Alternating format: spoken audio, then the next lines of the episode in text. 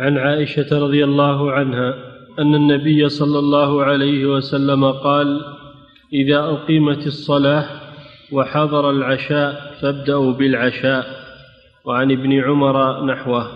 وهذا أيضا كالحديث الذي قبله فيه الرفق بالناس دفع المشقة عنهم.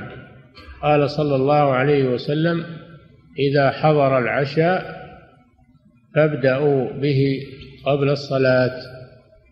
قوله صلى الله عليه وسلم إذا حضر العشاء هذا معناه أنه إذا لم يكن هذا عادة وإنما حضر بدون أن يقصد حضوره في هذا الوقت. أما الذين يرتبون الوجبات مع حضور الصلاة فهؤلاء مخطئون وإنما الحديث وارد فيما إذا صادف بعض الأحيان حضور العشاء وحضور الصلاة فإنه يبدأ بالعشاء دفعا للمشقة لأن الناس قد يكونون جائعين ومشتاقين إلى تناول العشاء فيقدمون العشاء. هذا في مراعاة أحوال المصلين.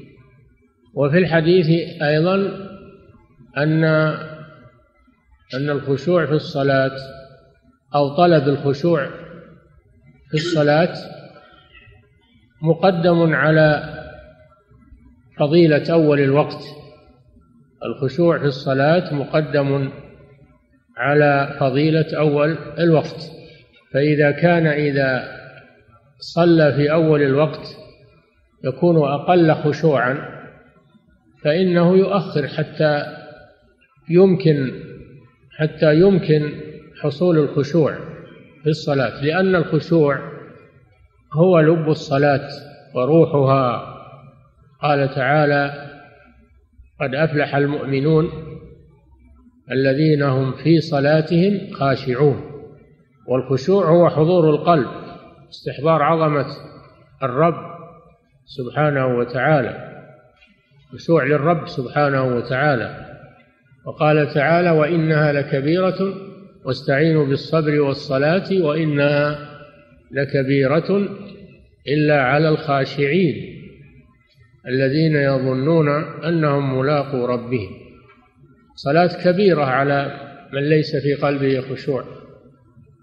وأما الذي في قلبه خشوع فإنها تكون سهلة عليه ويرتاح فيها كما كان النبي صلى الله عليه وسلم يقول جعلت قرة عيني في الصلاة وكان إذا حزبه أمر قال أقم الصلاة يا بلال أرحنا بها.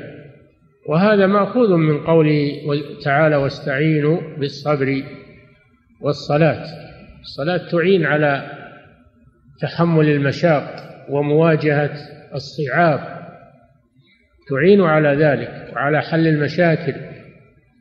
الخشوع مطلوب وهو تحصيله يقدم على تحصيل فضيلة أول الوقت لأنه لو دخل في الصلاة وقلبه متعلق بالطعام فإنه لا يحصل عنده خشوع بل يكون مشغول القلب بالطعام فلذلك شرع له أن يأخذ رغبته من الطعام حتى يدخل في الصلاة وهو مرتاح النفس لا يفكر بشيء.